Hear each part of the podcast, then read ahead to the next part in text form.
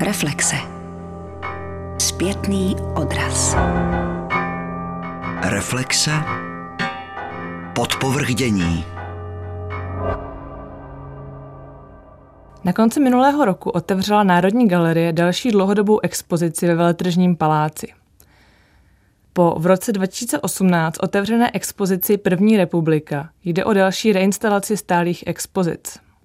Koncepci dlouhodobé expozice Umění dlouhého století připravovala od roku 2017 trojice kurátorů Veronika Hulíková, Otto M. Urban a Filip Wittlich. Expozice má podtitul Portrét sbírky a odráží tak obsah sbírek vlastněných Národní galerií. Koncepční rozhodnutí pracovat pouze s pracemi obsaženými v depozitářích Národní galerie a nedoplňovat expozici o výpůjčky z jiných institucí bylo jednou z podmínek koncepce. Kurátoři, se kterými se scházím přímo na ochoze Malé dvorany Veletržního paláce, abychom v rámci našeho rozhovoru zamířili později i do expozice, nevidí v tomto rozhodnutí žádné ochuzení diváků. Naopak, jak říká Otto Urban, sbírky 19. století, respektive dlouhého století, Národní galerie jsou neskutečně bohaté. Expozice se současně daleko více nežli předešla snaží přiblížit právě skrze exponáty dobovou realitu, podobu města, lidí v něm žijících a zpřístupně také ideje a vize, kterými tehdejší umělci a umělkyně žili. O tom, kdo byl tím, kdo reflektoval a zaznamenával dění okolo sebe, vize a nálady, tedy o tom, kdo byl umělec či umělkyně dlouhého století, mluvím přímo v expozici s Otto Urbanem. Teď stojíme vlastně před takovou jako pohledově výraznou stěnou té první sekce autoportrétní, kde v jejím centru je ten známý autoportrét eh, celníka Rusova. Po jehož stranách jsou další autoportréty, jeden německého expresionisty Lovise Korinta nalevo a napravo je autoportrét nebo stylizovaný autoportrét Bohumila Kubišty svatý Šebestián z roku 1912. Eh, a tady vlastně v závěru té, té autoportrétní sekce, tato trojice má svým způsobem fungovat jako určitá otázka, vlastně kdo to tedy byl ten umělec 19. století, jak se sám viděl a jak ta jeho sebeprezentace reflektuje to období, ve kterém se pohybujeme. Právě tato konfrontace těchto těch tří děl je ten umělec, ten bojovník typu toho Korinta, nebo je to ta oběť, jako je ten Šebestián, nebo je to taková vlastně téměř jako komická figura, jako je ten celník Ruso. Jo. A šlo vlastně v řadě případů o to spíš vlastně otevřít nějakou otázku nebo pokusit se formulovat nějakou otázku, než eh, dávat nějaké jasné odpovědi. Proto vlastně tady nejsou ty zápůjčky, protože ty zápůjčky by vlastně reflektovaly nějakou snahu vytvořit nějaký nový kánon. Ten kánon vždy vlastně má problém ten, že něco jakoby konzervuje, uzavírá. A nám šlo vlastně o to, to 19. století otevřít. Po příchodu do stále expozice je divák konfrontován s rozměrnou malbou, podobiznou kováře Jecha od Karla Purkyněho. Možná méně ikonický, avšak pro čtení příběhu dlouhého století možná důležitější je obraz Beneše Knipfra, kterého si diváci všimnou po lehkém ohlédnutí se naspět. Výjev na něm zobrazený nese název Fauni prchající před automobilem. Jak komentuje Otto Urban, pro čtení a časové vymezení období je toto dílo stejně důležité jako socha, jež celou expozici uzavírá. Ten obraz Beneše Knipfra, faunové utíkající před automobilem, nám přišel jako určitá kvintesence toho, co se vlastně v tom dlouhém století odehrálo. Je tam vlastně ještě ten starý svět těch mýtů, legend, pohádek, konfrontovaný s tím industriálním vstupem, který je pro 19. století dynamický a dochází tam k určitému rozporu k určitému vlastně souboji těchto těch dvou tezí. A tenhle ten kontrast nám přišel velice zajímavý a vhodný pro ten začátek, protože ten divák, pokud je ochoten a schopen vlastně na ten obraz se dívat a tenhle ten kontrast si uvědomit, tak eh, najde v tom díle určitou nápovědu, jak vlastně na celou tu expozici hledět. To znamená jako na expozici, která hodně pracuje vlastně s kontrastem s rozdílem, která chce ukázat také, že to 19. století bylo velice dynamické, různé. Ono často vlastně se o tom období mluvilo z hlediska umění jako o něčem, co je takové fádní, takové banální nebo, nebo nudné a my všichni jako kurátoři s tím názorem zásadně nesouhlasíme. Naopak pro nás to 19. století je prostě neustále živé, neustále přinášející prostě aktuální důležité otázky a dotazy a chtěli jsme toho diváka nějakým neúplně přímým způsobem inspirovat pro to, jakým způsobem pak následně číst i tu, i tu další část, nebo tu hlavní část té výstavy. Tak proto ten obraz vlastně jsme dali na začátek. On má určitou svoji paralelu ještě vlastně v poslední plastice, která se na tom patře objevuje a to je Kociánová plastika Život je boj, která je vlastně v určité konfrontaci s malbou Josefa Váchala Revoluce z roku 1918. Tam nám šlo o to těmidle díly nějakým způsobem to celé, tu celou expozici nějak orámovat. To naše vymezení 1796 eh, až 1918 eh, přesně nekopíruje dlouhé 19. století, protože ono se vlastně je započítáváno vlastně od francouzské revoluce, tudíž od roku 1789, takže nám tam chybí, chybí asi sedm, sedm let, až po tu první světovou válku. A my jsme jako ten spodní mezník, tu spodní hranici, zvolili právě datum založení společnosti vlasteneckých přátel umění, což je předchůdce dnešní Národní galerie.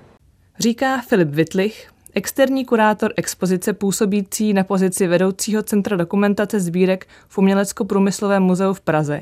A koncepční rozhodnutí doplňuje Veronika Hulíková, kurátorka sbírky 19. století Národní galerie v Praze.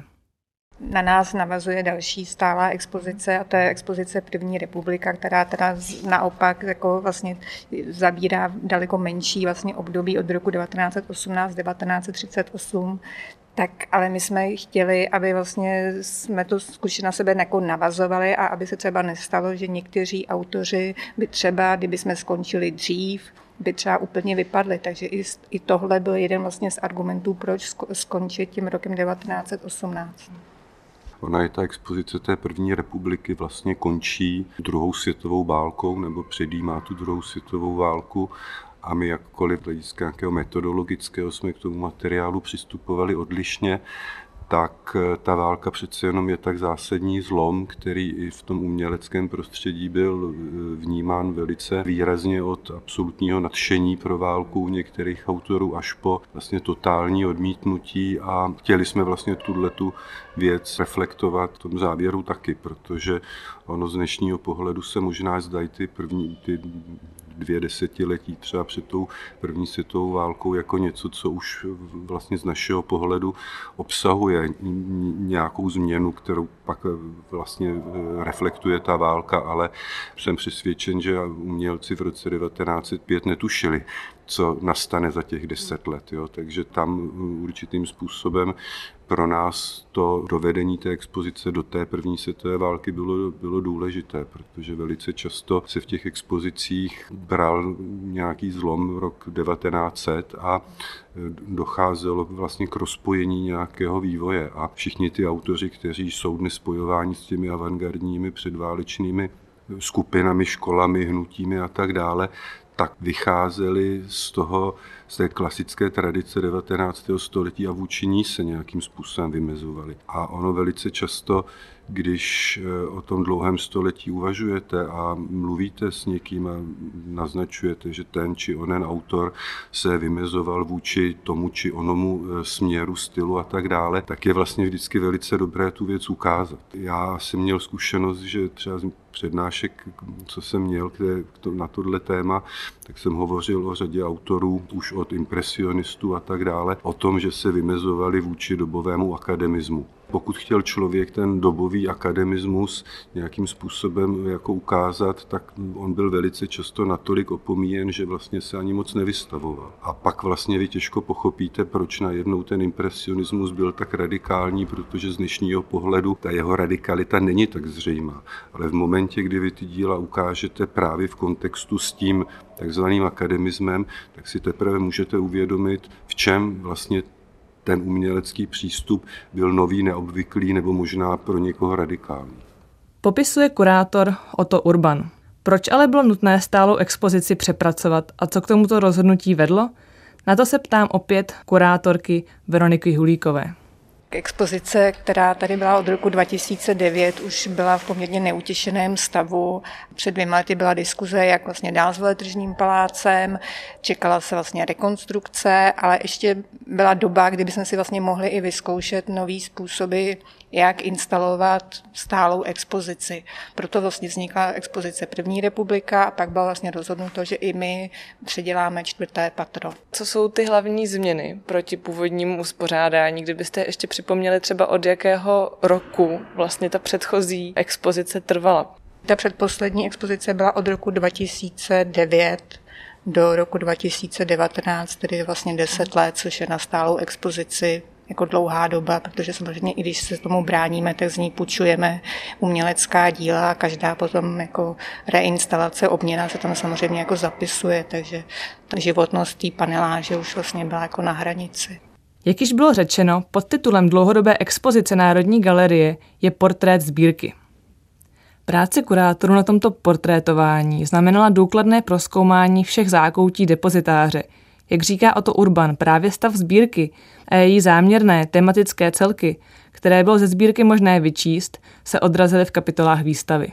Ukázalo se nám, že jsou některá témata, která jsou v té sbírce zastoupena velice silně a bohatě, a pak jsou témata, která v ní téměř absentují, což pro nás v některých případech bylo poměrně překvapivé. My jsme třeba počítali s tím, že v té sbírce bude velký soubor oficiálního portrétu nebo militárií a tak dále. A byli jsme překvapeni, že v podstatě v té sbírce není jediný portrét Františka Josefa I. V těch militáriích to bylo podobné. Takže se ukázalo, že vlastně od počátku ta sbírka byla nějakým způsobem koncipována a to, jak byla koncipována, nebylo dílem náhody, ale nějakého promyšleného přístupu vlastně v té chvíli nám začaly eh, vlastně růst nebo vznikat určité tematické skupiny, které se ukázalo, že jsou pro to dlouhé století nějakým způsobem charakteristické a na základě těchto těch skupin jsme se vlastně rozhodli ten příběh toho dlouhého století vyprávět. Pokud vlastně chcete vyprávět ten příběh, tak tam musí být nějaký vypravěč. Tím vypravěčem je pro nás v tomhle případě ten autor, ten umělec nebo umělkyně toho 19. století. Proto jsme vlastně začali tím člověkem, aby ten návštěvník vlastně viděl, kdo to byl ten muž nebo žena 19. století, jak vypadal, jak, kde žil, jaké měl kolem sebe prostředí a z toho jsme se pak dostávali do toho světa, ve kterém se ta individualita pohybovala a z toho světa, který vytváří nějaký kontext, jsme se dostali do toho nehmotného, myšlenkového, ideového světa, který pro to 19. století byl důležitý. Pokud byla sbírka alespoň částečně budována koncepčně, jakým způsobem se do ní nové přírůstky v 19. století dostávaly? Na to se ptám kurátorky Veroniky Hulíkové. Sbírky Národní galerie vznikly vlastně z majetku společnosti vlastenských přátel umění. To je jeden vlastně jako taková velká jakoby akviziční činnost, eh, ale další institucí, jejíž sbírky dneska také máme, byla Moderní galerie a samozřejmě ty poslední nákupy velké byly třeba realizované potom v 90. letech 20. století, kdy se třeba byla že, řada restitucí, velká Valdésova sbírka a z toho se podařilo vykoupit významná díla. Pak samozřejmě taky pracujeme se sbírkami, které nám odkázaly významné osobnosti, jako byl třeba Josef Tomajer, Leopold Katz, nebo je tam řada děl ze sbírky Vincenza Kramáře, takže ta provenience je velice jako široká. Samozřejmě za tu většinu jako vděčíme našim předchůdkyním společnosti a moderní galerii. Moderní galerie měla dva odbory, český a německý a třeba jedno z nejvýznamnějších děl, které je součástí expozice a to je Klimtová pana, tak je obraz, který byl zakoupený německým odborem moderní galerie z výstavy v Rudolfínu, kde Klim tehdy vystavoval jako řadu děl a kdyby ta třeba tak akviziční komise měla víc peněz k dispozici, tak by třeba mohla zakoupit více klimtů, ale jsme rádi, že zakoupili aspoň klimtovou panu. Takže vlastně pro moji představu je to i tak, že dejme tomu za mařákem nikdo nepřišel a nenabídl mu odkup, nebo to naopak taky? To samozřejmě taky. Jsou tam i díla, které třeba vznikly přímo na objednávku společnosti vlasteneckých přátel umění, která objednávala u žijících umělců díla pro svoji galerii. Máme tam i obraz, jeden, který vzniknul na objednávku moderní galerie, takže to samozřejmě ta jasnost živá, jak činnost těch akvizičních komisí samozřejmě jako se velice jako zúročila. Ukazuje se, že je skutečně jako velmi nutné, aby ta instituce sbírala, nakupovala umění, i když samozřejmě se může stát, že některé skončí v depozitářích a neobjevuje se potom na výstavách, ale kdyby tyhle ty dvě instituce neměly tu jako akviziční politiku, tak jako nemáme jako řadu významných děl. Přestože se dlouhodobá expozice zaměřuje na období, během kterého se zrodila, tak i získala na popularitě fotografie. Ve výstavě se s ní na rozdíl od několika málo krátkých filmových stopáží, kterými vyhrazena část Malé dvorany, nesetkáme. Filipa Vitlicha, který má vzhledem ke své pracovní pozici v Umělecko-průmyslovém muzeu blízko k dobové fotografii, jsem se zeptala, zda je opomenutí fotografie v expozici odvislé od kurátorského rozhodnutí portrétovat sbírku, tedy pracovat pouze s exponáty ze sbírek Národní galerie. My samozřejmě jsme si vědomí a byli jsme si vědomi toho, že fotografie je klíčové médium nebo jedno z klíčových médií pro 19. století konec konců i sama vznikla v tom 19. století, ale proto, proč jsme nezařadili fotografii do stále expozice, je několik. Jinak samozřejmě, protože eh, Národní galerie nemá sbírky fotografie, speciálně teda sbírky 19. století fotografie. To je jeden důvod. Ten druhý důvod je v tom, že padlo to rozhodnutí, že je to sbírková expozice a tudíž eh, nemůžeme pracovat s nějakými výpůjčkami. A i samotná instalace té fotografie, kdyby byla k dispozici, by vlastně byla velice problematická, protože fotografie je jako materiál citlivá na světlo a na výstavní podmínky a tudíž by to vyžadovalo určitý zvláštní režim, který je podobně jako třeba u těch malých grafických kabinetů. Další podpůrný argument pro to, proč jsme fotografii nezařadili, je vlastně, že ta fotografie 19. století, třeba ve srovnání s následujícím 20. ona vlastně ani nemá ten srovnatelný potenciál, protože když třeba bychom pominuli, já nevím, piktorealistické experimenty nebo tyhle ty fáze, nebo řekněme snímky třeba na Darovi a podobně ty portréty, tak vlastně ta fotografie 19. století má spíš charakter dokum, dokumentární, nejedná se primárně o výtvarná díla, takže vlastně nedalo by se to v tom kontextu dobře prezentovat. Vlastně i z toho důvodu jsme se rozhodli pracovat s tím jižním křídlem na proměné výstavy, protože ten problém není jenom absence fotografie, ale absence i kresby a grafiky, které eh, na rozdíl od té fotografie opravdu jako byly přirozeně začleněny do toho uměleckého spektra. A proto vlastně je tam tento jižní křídlo aby sence těchto médií v rámci celého toho patra nebyla tak výrazná, jak se vlastně může zdát. I současná výstava, co v Jižním křídle je, má velké množství vlastně prací na papíře a tak to bude i do budoucna je otázka času, než vlastně třeba bude specifická fotografická výstava, která se v tom prostoru objeví. Ale my jsme také nechtěli pracovat, což se dříve tady někdy objevovalo s nějakými faksimile nebo reprodukcemi těch děl. Dodává o to Urban.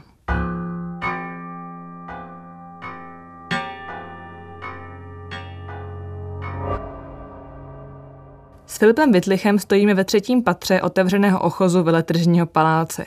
Zajímalo mne, proč se největší část sbírky plastiky ocitla právě tady a podle jakého klíče je tato část expozice členěna.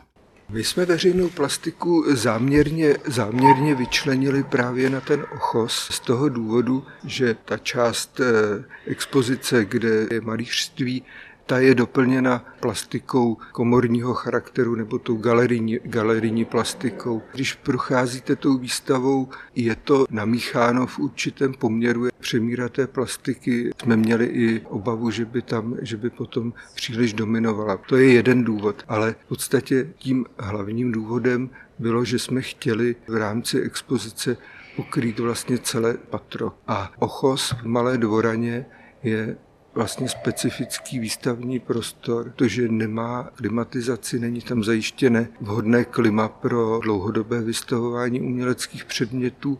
Jakým způsobem je tedy Ochos členěn, když, zdá se, trochu vybočuje právě jednotným médiem z celkové koncepce expozice? Ochos je členěn podobně jako část eh, obrazová, eh, je členěn na tři základní celky. A ta veřejná plastika je vlastně představená jednak eh, jako architektonická plastika, což znamená výzdoba budov většinou, nebo mostů. A ta by v podstatě mohla odpovídat tomu členění expozice na třeba na tu část svět, světa. Druhá část expozice na Ochozu je věnována pomníku, umění pomníku a třetí část eh, funerální plastice.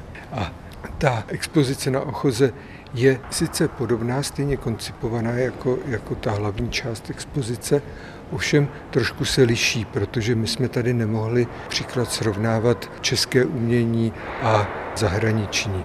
Ústřední postavení má na ochozu několik bronzových hlav v přilbě. Jedná se o zkušební odlitky, možné podoby hlavy, jezdecké sochy svatého Václava. Na to, jaký byl postup při výběru podoby tohoto světce Václavem Myslbekem, odpovídá Filip Wittlich. Ty tři oddíly veřejné plastiky jsou vždycky, vždycky reprezentované nějakou eh, dominantou. Jo? Tady máme vlastně v architektuře, máme Turzův vlis z Mánesova mostu, ve funerální plastice je obětí lásky a smrti od Kavky a dominanta té pomníkové části je svatý Václav, pomník svatého Václava na Václavské náměstí Myslbekův. Myslbek vlastně na, na svatém Václavovi pracoval e, přes 30 let. To bylo de facto celoživotní dílo. A on samozřejmě řešil, řešil koně, řešil vlastně jako postavu toho jezdce, jako veškeré ta, tu zbroj a odění a to. Ale potom velkým problémem, a to se mohl vlastně v obou těchto případech se on mohl opřít o nějaké reálné vzory. Třeba to hřebce, to je hřebec Ardo ze státního hřebčince, nebo ty reálie na šatu svatého Václava, tam si třeba mohl být vypučit svatová, přímo svatováclavskou zbroj z Pražského hradu. Ovšem problém vlastně pro něj umělecký vznikl při stvárnění tváře svatého Václava, kde on vlastně hledal ideální podobu tohoto světce českého. A vlastně v tomhle procesu on vytvořil sérii studií hlav, ke kterým vlastně používal hodně třeba svoje dcery, nebo studenty akademie, různé náhodné tváře eh, osob, které takhle potkal a vybral si na to portrétování. Zpět v jižním křídle veletržního paláce se zamýšlíme nad samotnou architekturou expozice, kterou komentuje Otto Urban. Je důležité zmínit vlastně tu architekturu té výstavy, protože to je dost klíčová věc a my jsme měli velký štěstí, že jsme pracovali s sochařem vlastně Jiřím Příhodou, ze kterého se vyklubal velký milovník a znalec z 19. století a ta spolupráce byla velice přínosná a on byl schopen v těch limitovaných podmínkách, které ten veletržní palác má, což je především ten nízký a velmi takový jako strukturovaný strop, který v řadě případů jako nám neumožnil některá díla vystavit. Tak eh, on přišel se s, vlastně s rozšířením té paneláže, vytažením té paneláže vlastně na maximum možného a ten prostor tím získal určitou eh, vzdušnost a velkorysost a pak jsme také od počátku chtěli pracovat s eh, jako průhledy, které jsou pro tu výstavu jako důležité. Takže když jsme třeba tady v té části, tak vlastně už vidíme tamhle tu prožíkovou dámu s chrtem. A to má vlastně toho diváka nějakým způsobem vést eh, z jednoho místa na druhé, ale stejně tak má vlastně rozšiřovat nějakou jako významovou rovinu toho, co zrovna vidí. S kurátory se zastavujeme před výběrem obrazů v první polovině expozice, který označují jako čtenářky. Současná expozice, jak v zápětí dodává Veronika Hulíková, se snažila představit co nejvíce umělkyň. Byť taková snaha není, jak dodává kurátorka, vzhledem k jejich nelehkému postavení a možnostem prosazení se mezi dominantně mužskou uměleckou scénou 19. století jednoduchá. No tak je třeba říct, že těch eh, žen umělkyň v 19. století eh, tolik jako nebylo a ne, nemáme jich ani tolik zastoupený ve sbírkách. Já jsem se na to zrovna ještě koukala, ale třeba ve sbírce jako 19. století malby tam je celkem cca 100 děl od žen umělkyň. Ale my jsme se samozřejmě jako snažili, aby i ženy umělkyně byly důstojně zastoupené. Já musím říct, že tohle je expozice 19. století, která má těch jmén nejvíc. Máme tu eh, Pepu Mařákovou, která myslím nikdy nebyla vystavená. Máme tu Zdenku Braunerovou samozřejmě, sestry Piepenhagenovi, Jenny Salmovou. Teď stojíme před obrazem malířky Louise Max Ehlerové. Takže myslím, že tohle se nám úplně jako vytýkat nedá, protože jsme se skutečně jako snažili. To je autoportrét, na který se teďka díváme? Nebo... Eh, není to úplně autoportrét. Luisa Max Ellerová byla malířka, byla to švagrová známého umělce Gabriela Maxe. Eh, byla to umělkyně narozená eh, v Čechách, která později působila v Německu a tenhle ten obraz právě patří s tím, který byl zakoupený vlastně společností vlasteneckých přátel z výroční výstavy Krasloumné jednoty, takže je to takový ten původní fond a ten obraz je i zajímavý jako tím, co je na něm samozřejmě namalováno. Je to scéna, před níž teda mladá žena zřejmě dostala nějakou nepříznivou zprávu, ten obraz se telegram a v ruce drží revolver a je tady před nějakým jako asi zásadním životním rozhodnutím a ten balíček těch obálek dopisních, který se tam objevuje na stole, tak je třeba i se tam objevuje jako místo odeslání Praha, tak i to je taková jako zajímavost. My jsme o něm nějakou dobu uvažovali, jestli ho vystavíme nebo, nebo nevystavíme, protože vlastně v té sekci těch čtenářek nám z ní najednou nějakým způsobem vypadával a byl, kdybych to řekl, tak jako vulgárně trochu upovídaný. Nám pak ale vlastně přišlo velice důležité ten obraz ukázat právě z těchto těch důvodů, protože jedna z takových důležitých diskuzí v, mezi umělci a teoretiky v 19. století byla o takzvané literárnosti eh, v malířství, která eh, byla vnímána poměrně jako kriticky. Tenhle obraz je v podstatě ideální příklad právě té literárnosti. A to nám přišlo velice důležité, protože až v téhle chvíli, kdy vy ten obraz vidíte a můžete ho někomu ukázat, tak můžete vlastně velmi explicitně vysvětlit, co to ta literárnost byla a jaký byl vůči tomu argument. Jo. Nám hodně vlastně při té expozici šlo o to, aby třeba učitelé nebo školy a tak dále tady v tom prostředí mohli o některých věcech mluvit a mohli vlastně tomu, už jsem hovořil o tom akademismu a tak dále, Vlastně ani nám tak tady v tomhle případě nešlo o to, že ten obraz je namalován ženou, ale e, o to, co vlastně jako reprezentuje. A když vlastně přes ten rok vidíte ten, ten obraz čtenářky od, od Miloše Jiránka, tak vlastně máte úplně ideální prostor pro to opravdu jasně ilustrovat určitou jako Eh, malířskou koncepci, kterou ten Jiránek reprezentuje v konfrontaci s tou, řekněme, literární eh, rovinou, který je na tom obrazu telegramy.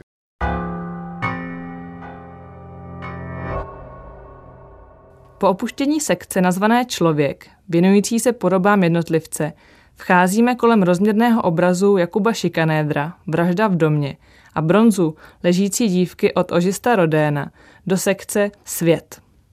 U známého obrazu Lučka Marolda, zobrazující tzv. vaječný trh v Praze v Rytířské ulici, připomíná Veronika Hulíková, jak podstatná byla nová výstavní kompozice sbírky i pro možnost mnohé práce zrestaurovat, jak se tomu stalo právě v případě Maroldova výjevu, který v expozici podobně jako mnohé následující krajinobalby skutečně září.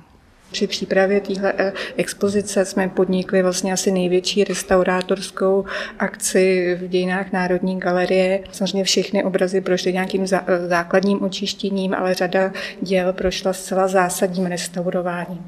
A to jak restaurováním maleb, tak restaurováním rámů, které jsou v řadě případů původní, jako například tady u Marolda Maroldův obraz je ikonické dílo 19. století a tím, že vlastně byl neustále součástí stálých expozic, tak se mu nemohla věnovat taková restaurátorská péče a kolegyně Hanna Belavčíková si na něj teďka čas udělala a skutečně z něj sněla jako stoleté nánosy prachu a, a jiných nečistot. A takže ten obraz skutečně po dlouhé době vypadá tak, jak ho Marold namaloval. Vstup do krajinomalby otevírají na jedné straně poslední květinová zátiší, kde o to Urban upozorňuje i na vzácnou ukázku práce Egona Šíleho a současně pohled na idylickou krajinu venkova s několika pasoucími se krávami. Bych eh, upozornil eh, mimo jiné na malý obraz, malé zátiší od Egona Šíle, zátiší s květinami z roku 1911, které je výjimečné v tom ohledu, že se jedná o jediné známé květinové zátiší, které Egon Schiele vytvořil. To je vlastně v tom kontextu opravdu uniká. A druhá vlastně Zajímavost spojená s tím dílem je, že pochází z pozůstalosti sochaře Jana Šturzy, který měl právě dvě práce Egona Šíle ve své sbírce a následně se tedy dostali do expozice Národní galerie. Stojíme před obrazem Antonína Slavíčka u nás v Kameničkách, který má na výstavě takové velice výrazné místo, protože už z dálky vlastně vede toho diváka do té sekce, která je věnovaná krajinomalbě a i v tomto případě jsme původně uvažovali o určité konfrontaci s výrazným dílem zahraničního autora, protože Národní galerie má ve sbírkách obraz eh, Gustava Kurbeta Jurská krajina, který tematicky obsahově vlastně je velice podobný. Je to také vlastně otevřená krajina, ve které je stádo krav a, a pasačka. Ale když jsme ty dva obrazy dali vedle sebe, tak se najednou ukázalo, že ten Slavíčkův obraz je daleko jako výraznější a že toho kurbeta eh, zcela jako dominantně jako vymazává, takže vlastně jsme se rozhodli potom toho kurbeta dát zpátky do depozitáře. Takže vlastně ta konfrontace, o které jsme mluvili, těch domácích a zahraničních autorů, eh, v některých případech vlastně jednoznačně vyzněla pro toho autora domácího. Krajinomalba tvoří stěžení, a zastoupením největší část sbírky 19. století Národní galerie. Proto nebylo, jak podotýkají autoři expozice, vůbec jednoduché počet redukovat a vybrat několik exemplářů k vystavení. Pražská akademie výtvarných umění měla vlastně velmi jako silnou krajinářskou školu už od poloviny 19. století. Antonín Mánec tam vedl ateliér, pak vlastně Max Haushofer, Julius Mařák a e, ten ateliér prostě produkoval jako velký počet absolventů a e, třeba ty Mařákovi žáci se vlastně, to jsou vlastně jména, který na přelomu 19. století se vlastně všichni na té umělecké scéně jako velmi dobře uchytili a jsou to prostě ikonický jména Slavíček, Lebeda, Antonín Hudeček. I v té krajině máme několik takových jako menších cyklů. Teď stojíme vlastně v části, kde jsme nějak reflektovali téma odrazu reflexe ve vodní hladině, která je spojena e, tvorbou malíře Františka Kupky od e, jeho raného obrazu druhý břeh přes eh, díla Antonína Hudečka, Gustava Klimta až po vlastně velice důležitý takový přelomový Kupkův obraz klávesy Piana eh, Jezero, které je, který hraje vlastně v, tom, v té cestě Kup, Františka Kupky k čisté abstrakci velmi důležitou a zásadní roli. Takže ona, ta, ta dominance krajiny v 19. nebo v tom dlouhém století je důležitá i proto, že se tou krajinou, podobně jako tím zátiším, zabývali umělci, jak řekněme toho tradičnějšího, akademičtějšího charakteru, tak ti, kteří byli vlastně ty nejprogresivnější a nejradikálnější, že se vlastně v tom tématu eh, krajiny nebo zátiší nebo portrétu dokázali vlastně propojit. A to bylo něco, na čem my jsme vlastně v řadě případů stavěli tu, tu, tu konfrontaci. My jsme vlastně od počátku byli přesvědčeni, že v tom českém umění jsou díla, která jsou absolutně srovnatelná s těmi zahraničními. Proto jsme vlastně pracovali s těmi, s těmi konfrontacemi. Vlastně to pro nás bylo při té přípravě na počátku velice důležité, zdali tenhle ten koncept jako obstojí v té výstavě jako v celku. Ve 4000 metrů čtverečních je poměrně velký prostor a pokud bychom měli jednu, dvě dvojice třeba na začátku a pak už by se nám tenhle ten přístup nepodařilo udržet, tak by se ukázal určitý jako problém v nějakém, řekněme, rytmu té výstavy. Takže pro nás bylo důležité si jako postavit tyhle ty konfrontace ve všech třech těch kapitolách, které v té, v té výstavě, které v té výstavě jsou. A ta konfrontace eh, vlastně má několik rovin. Ne pouze prostě ukázat díla, která jsou namalována různě, ale ta otázka spíš zní jako, proč jsou namalována různě, co z toho vlastně ten divák vlastně může vyvodit, jakou informaci může vyvodit. A nám šlo o to ty díla ne oddělovat, ale propojovat.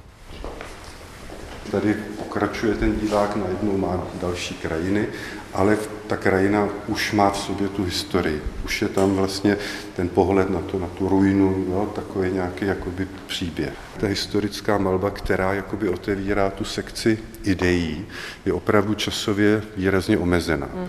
což je vlastně taky symptomatický, že některé témata v průběhu toho dlouhého století zažili svoje slavné hodinky nebo slavné etapy, kdy byly na vrcholu obliby a tak dále a potom v relativně krátké době jakoby e, z toho diskurzu vymizeli. Krajina ozářená svitem měsíci mění náladovost a přenáší diváka ke krajinám, které jsou tajemné či zaplněné bájnými nebo historickými událostmi. Tím se přenáší i do poslední tématické části expozice, nazvané jako ideje, kde se prezentuje výrazný fenomén, jakým byla historická a bájná malba, odrážející národní mýty. Pro koho tento typ malby vznikal? Ptám se Veroniky Hulíkové před obrazem Oldřich a Božina od malíře Františka Ženíška. To byl obraz, který vlastně vznikl na zakázku soukromého majitele pana Daubka, který měl prostě zámek v Lidni, byl to e, taky bohatý mecenáš, politik, podnikatel. A ten si u ženíška objednal vlastně obraz na takové to téma z těch národních dějin. A dokonce ta postava toho Oldřicha má jeho vlastně portrétní rysy.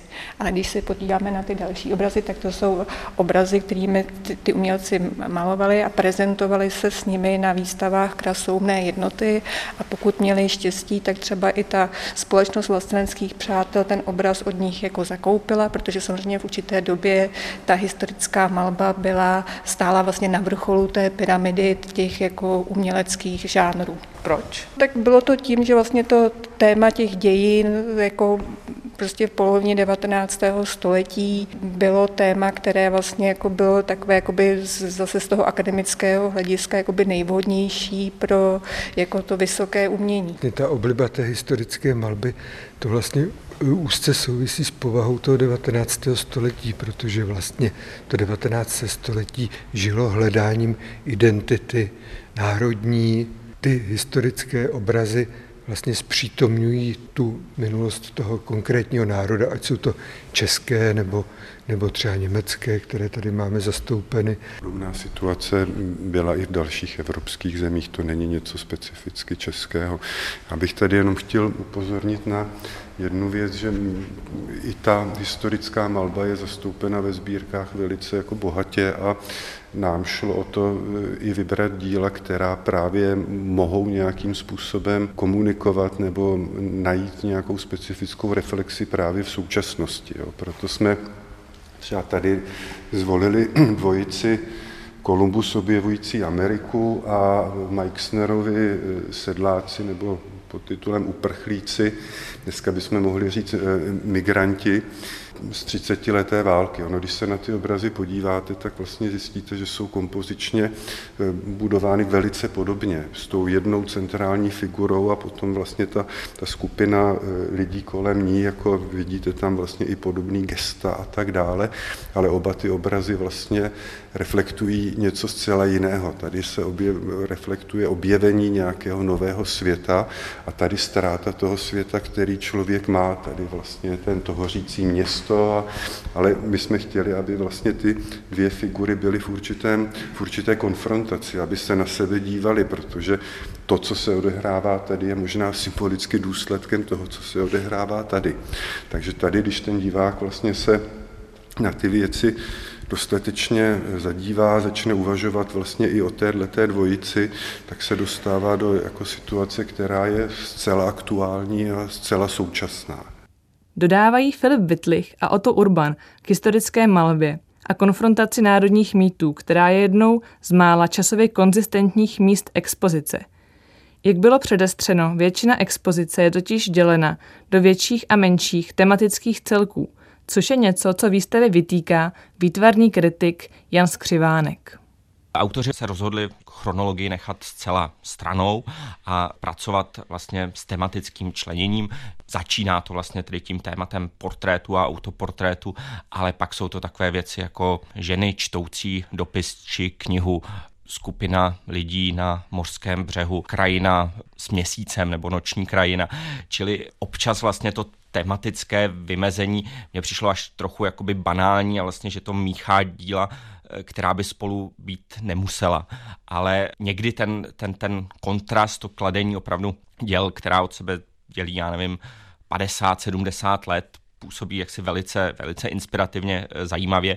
Jindy je to, myslím, spíš ke škodě, jaksi jednomu či druhému. A mít na tom postavené celé to velké patro, protože je to vlastně ten prostor celého patra kolem velké, velké dvorany, takže by tomu slušelo, jak si do toho vnášet ještě jiné přístupy, mít tam sekci, která bude čistě monografická, nebo č- eh, sekci, která bude programově jak si upozorňovat teda na tu ikonografii a vyzdvihne nějaký motiv a jen protože někde se objevuje ten týž motiv vlastně neznamená, že ti autoři řešili stejné téma, řešili, řešili stejné zadání a vlastně tím, že ty věci jsou takto promíchané, tak to občas jakoby redukuje jenom, že si všímáme jenom toho rozdílu, že jeden to namaloval realisticky a druhý expresivně nebo kubisticky. Je tam určitě řada krásných momentů, myslím si, že zejména ten začátek se velice poved, ten je krásně vystavený, je velice sympatické, že tam vytáhli vlastně díla, která v expozici předtím, předtím nebyla, jak jednotlivé obrazy, tak vlastně autory, kteří byli ztraceni v depozitáři nebo po zapomenutí depozitáři. Působí to na mě, že tam měla být větší variabilita těch přístupů, co ale je rozhodně jaksi pozitivní nebo, nebo, nebo zajímavé, je, že to jde naprosto proti nějakému takovému si povrchnímu čtení, že člověk proběhne expozici, podívá se na ta slavná jména, u těch pokývá hlavou. Tady je to, když přestanete chvilku dávat pozor, tak minete Klimta, minete Šíleho, minete Muncha, protože jsou vlastně zamícháni mezi díla eh, českých autorů, méně slavné obrazy. Stojí za to dávat pozor a prohlížet si to obraz po obrazu.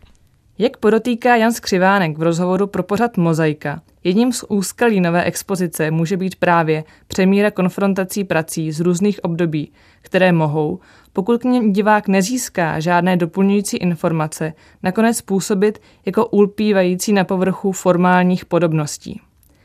Vznikající průvodce sbírkou by však měl zajistit, že bude divákům ona spletitost vztahů mezi díly a příběhy, které díky těmto konfrontacím vyplývají odhalena – a jak dodává Otto Urban, otevře se jim tak pohled na nesmírně bohaté a živé 19. století. Nám vlastně přišlo důležité vlastně ukázat, že celá řada otázek nebo problémů, které dnes vnímáme jako, jako palčivé a současné, mají e, své kořeny e, v 19. století. A proto vlastně to poznání 19. století může být svým způsobem cestou, jak eh, poznat a nějak rozklíčovat ten svět, ve kterém žijeme. My jsme od počátku věděli, že děláme sbírkou expozici v roce 2019 a že ten pohled z toho roku 2019 v té expozici musí být zřejmý a jako výrazný.